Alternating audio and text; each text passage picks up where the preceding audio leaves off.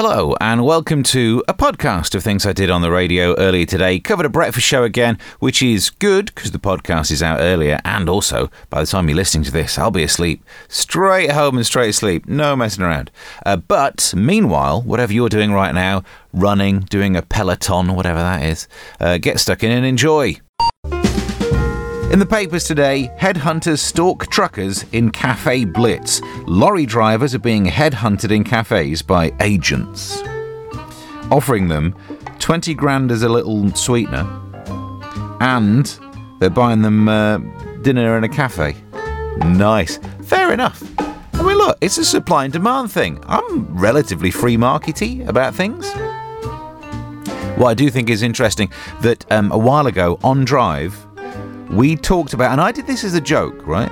When there weren't enough lorry drivers, there was a headline saying people are asking the government to relax rules on people coming over here to work as lorry drivers. And I did a joke where I said, or why don't they just relax the rules on the tests? Go on, just if you if you're over here already, yeah, you got a provisional license. We'll just give you a license. I mean that that was a joke, and now it's just true. When the jokes I do on drive time become actual policy, we are all in trouble. Having said that, here's my other idea. There's a lorry driver shortage. Their plan is to lower the tests for lorry drivers just to make it easier for people to become lorry drivers. Do you know what else we don't have enough, enough of in the UK? Doctors. How about seven years of training does seem like an awful lot, doesn't it? Whereas an afternoon of watching some YouTube videos and maybe the odd episode of House, get stuck in, give them some gloves, set of stethos- stethoscopes, whatever they are. Make sure you breathe on it before you insert it into whichever orifice you do with a steth. There's the thing, I don't even know where you put a stethoscope, and yet I could be qualified as a doctor under the new scheme that will come in when my stupid joke becomes actual policy again. It's time 107.5. Good morning. I'm Stephen Allen with another interesting story for you from the news. I like news and I've got interesting stories. We talk about the news a lot on the late night mash, just saying it was on last night on Dave at 10 o'clock. Do I go on about it too much? Uh, who knows? So, in the news today, there's a helpline that's available. The UK's first helpline for people who find it hard to sleep has been launched. A survey by this place, don't need to name them, found that 28% of the UK adults have a bad night's sleep and it's affecting their mental health. Uh, they've now set up a helpline. And you think, that'd be interesting, wouldn't it? A helpline that maybe you can call it, and I'm presuming it has a thing that you could listen to that helps you sleep and just nod off like that. Okay, well, let's put in the number and have a little listen. What what kind of thing do they play down the line that'll make you sleep? Hang on, it's ringing and it's connecting. It's time 107.5. Good morning. I'm Stephen Allen with another interesting story for you from the news. I like news, and I got interesting stories. We talk about the news. Well, I, I find that offensive that they're they're implying that I make people fall asleep. One of the things we've already hit on then, hearing Sam talk about the front pages, genetically modified foods could be grown in the UK because now we, thanks to Brexit, can change these rules. We can also bring in old imperial measurements and more on that later because that's a story too. But would you eat? Let me phrase it this way Would you eat the foods that we can now have thanks to Brexit? Does that change your answer to that one? 01708 741075. We can now start to genetically do some gene altering on foods. It starts off with apparently um, bread that won't have acrylamide, so it's you remove that cancer-causing agent. But how long until we end up with tomatoes that can tell you how fresh they are, or just do it through their attitude. That'd be quite good, wouldn't it? You open the fridge, and if they're like, "Oh, all right, what's wrong with you?" You'd like, "Oh, he's a bit fresh. I'll have that." Meanwhile, when when they stop talking as much, you don't eat them. Or get rid of scarecrows. Why don't we take the gene from the Venus flytrap, put it in the wheat, and then if a crow lands in the field, feed me, Seymour, a bit like that. What could possibly go wrong? As I said, it, it is the kind of thing I do where I'd pretend to be speaking on the phone to a genetically modified plant. Seems like a bit too much work early in the morning, though. Pretend I did that joke and just go with it. Let me ask your news opinion. Is this technically entertainment news? Sir Clive Sinclair Ah, I've seen. Yes. famous, but he wasn't like an actor. You know, he was an inventor. Hmm, yeah, you're right. He's not what you'd class hmm. as a traditional. I mean, I guess he is a celebrity in a t- in a sense, in that he has achieved things, great things that, that he's not remembered for. But he's not the traditional type of. Ent- he's not an entertainer. I guess he is. No, but he was on TV every so often, you know, talking about with his Sinclair C5 and stuff. But sadly, he's died at the age of 81, and I do think he changed the world. You know, Yes. to be an inventor who changes the world, great. Because, okay, the Sinclair C5 never really took off, but I bet you in the future we end up with things like that. In fact, you see people on bikes that are kind of sit, sit down bikes. That always looks odd, doesn't it? Have you seen those? Where people lie, lie back in them. And Is it more of, like more of a chair than an actual? Yeah. Right. Yeah. Uh, and these days, everything's got a battery slap to it, doesn't it? The lithium ion technology that makes batteries really powerful um, seems like it's great. It feels like, oh, I won't need to charge my phone as much. But I put this to you it's meant that people can have Bluetooth speakers blaring out in the middle of the park, and for some reason, they're on those cretinous e scooters. Now, it just goes to show that our scientists spent so long thinking about if they could, they didn't stop to think if they should. um, but Sir, Sir Clive Sinclair also invented the the Spectrum computer. Was that before your time? Must have been. It was. Yeah. so did but- you ever play any of the games? Can't say that I did unless I'm. What what ones are you talking about? If I say these words to you, three words to you, what's your response? Jet Set Willy. No, never played it. It's a strange one to go in with, isn't it? I mean, if you've never heard of it I was before. I was expecting like a like something a bit older than like Pong or Pac Man or I don't know I don't know what I was thinking. newer than Pong, but um, yeah, what, uh, Manic Miner, Atic Atac, Horace it- Goes Skiing, The oldest I get is Sonic. Horace and the Spiders. No, it's literally the first Sonic game is probably as old as I'm gonna get. Then I think what we need to do today is uh, the list of the Spectrum games that wasted your childhood. We can do this on the text uh, 85 treble 2. Start your message with the word time. Email on air at time1075.net. The Spectrum games by way of paying homage to the great man himself. Spectrum games that wasted your childhood. In the papers today, apparently the food that puts us most in a romantic mood is having a steak. Now, basically, I've written two punchlines.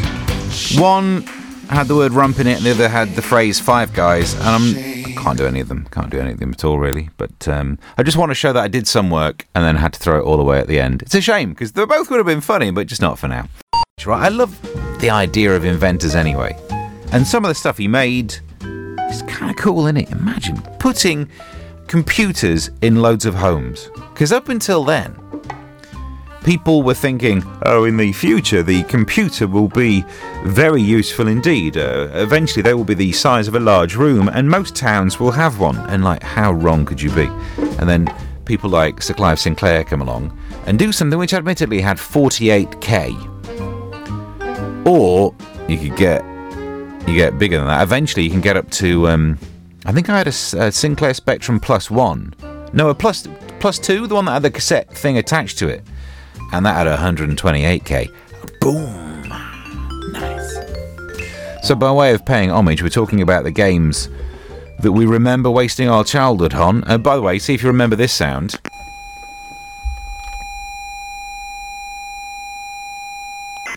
Nice. Oh, that's when it got good. Oh, that's when it got good. When you start to get the, the blue and yellow lines, you think it's working. It's actually working.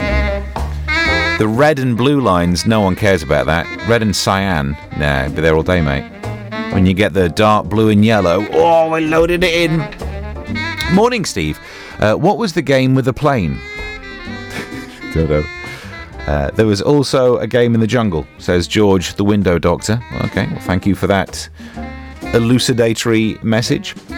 Morning, Stephen All. Um, says uh, Jeff at the tyre shop. Yes, big fan of Jet Set Willy and Manic Miner, and have them on my phone as an app. You can get them on the phone as an app. Also, used to like Chuckie Egg and Donkey Kong. Nice. Uh, Martin got in touch with a couple of games that uh, he used to play, including Paperboy. Mm, that was good. It's kind of weird because you were travelling at a diagonal angle up the road, wasn't it? It's weird. He used to have a Kempston joystick, made it tricky. Horace goes skiing on the list as well. Beautiful. Was that where t- to try and get to the skiing, you'd have to cross the road? And you know, here's an irony that I think I learned from. Um, I learned what irony was from Horace Goes Skiing. the most common thing that hit you when you were trying to cross the road was the ambulance, wasn't it? Whoa, the irony of it just made it worse. In the papers today, two ballistic missiles fired by Kim Jong un's military were launched from the roof of a train, it says. I mean, that is like science fiction, isn't it? Being able to fire. I hope that actually the future of warfare isn't train based, because as a nation, the UK, you know, I'm sure we're great at launching missiles, but when it comes to launching trains, not necessarily, you know, I just don't like the idea that war breaks out and the next thing you hear is an announcement that says, We're sorry to announce the cruise missile from Peterborough has been delayed. The missile will be sent on a replacement bus from outside this station. Yeah. Um, right, let's get stuck into our big breakfast debate. We were talking about this, about one of the things that's in the papers today is the return of the imperial measure.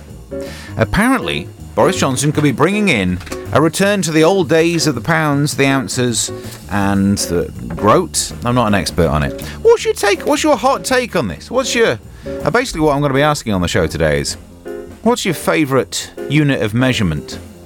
There's a phone in that I don't think anyone's ever done before.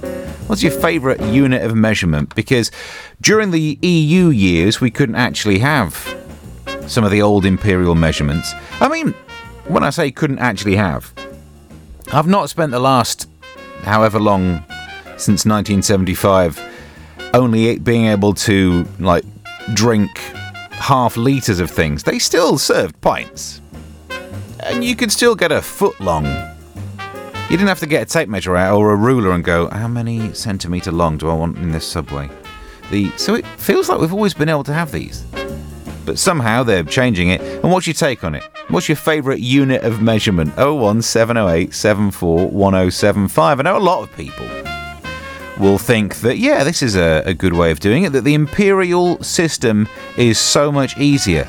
And many people might be right when they say that. I mean, for me, the only conversion that I could remember, because it's all about trying to get the conversions right, isn't it? Um, so the only conversion that I remember is that one metric ton, spelled T O N N E, that's how you spell that ton, isn't it? Is different to the T O N, which is the imperial one. Just trying to work out what the conversion rates were. Let's have a look. Because if you've got one metric ton, you are dealing with have a look on this. It's 0.907 short tons or 1.016 long tons.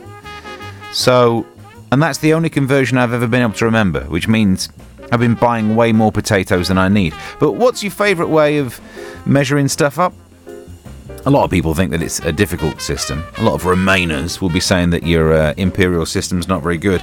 And for me, I think it's probably just easier because a scruple is 20 grains and a troy pennyweight is 24 grains and a minim is 1 60th of a fluid dram. So expressing a fluid's density is easy. I, I choose the unit of pennyweight per minim. It, it makes more sense. Everyone, everyone naturally gets a sense of what a pennyweight per minim would be, wouldn't it? And here's a question that you can answer as well on the emails. If a train is travelling at 5 rods per minute and burns off a gill of fuel every 5 minutes, calculate its momentum. Have a crack at that bad boy. Front page of The Sun. Get the Piers in. They're celebrating Piers Morgan returning to The Sun and doing a TV show. No one did a big front page when I came back to Time FM. Just saying, Romford Recorder, you missed a trick there. Come on. Pictures would have been available.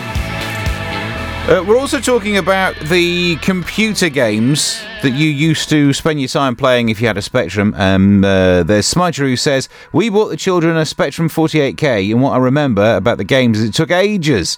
In the time it took you to download one, I think you weren't downloading it, you were loading it into the RAM from its magnetic storage uh, on the cassette. But fair enough, let's not get technical. Uh, I'd had grown a full beard, said Smudger, so I would say wasted my adulthood. Well, Yep, no, can't disagree with that. Talking about this imperial measurement lark could be returning that shops about to sell you stuff in the old ways of measuring things. You know, your um, your troy ounce, Everyone likes getting a troy ounce involved. Melanie says there's a big difference between it being legal to use it and you having to use it. Just saying, well, that's right. I take your point. You know, yes, it will be made legal, but it won't be that we're not allowed to use the kilogram at all anymore. But then I thought we were still doing it. Like, you go buy a pint of milk today before they brought in the new law. I challenge you to buy a pint of milk. You get that much milk, you, you can do it. I don't know what the thing is. I did some tweets about this last night, and they've been included in a, a post on by the Poke, you know, like the t- satirical website. So it's nice to get a mention in it. Turns out, uh, you can get in touch on Facebook. Mark says changing back to the imperial system is like going back to speaking Latin. Well, you know, caveat emptor and all that. Uh, archaic and pointless. P.S. My favourite unit of measurement is the light year. It puts everything into perspective. No, well, it's all relative, isn't it? Well, not that. Everything else is. Boris Johnson could be bringing in a return to the use of the old ways. The, uh, not the farthing. No, that was the money one, wasn't it? You know, like the perch, which is a unit of area. I think a perch is a square rod. Is that right? debate me. Uh, 01708 741075 to the phones. Hello. Morning, Steve. John the Tyler. Hello there. A couple of weekends ago, I went to uh, Romford Market, uh, and as I'm coming through, I've, I thought I'd grab me bits and pieces uh, from the fruit and veg stall. So I said, "Can I have four pound of potatoes, please?" And he come back with, "It's all kilos now, governor." I said, "All right, fair enough." I said, "That's four pound of kilos."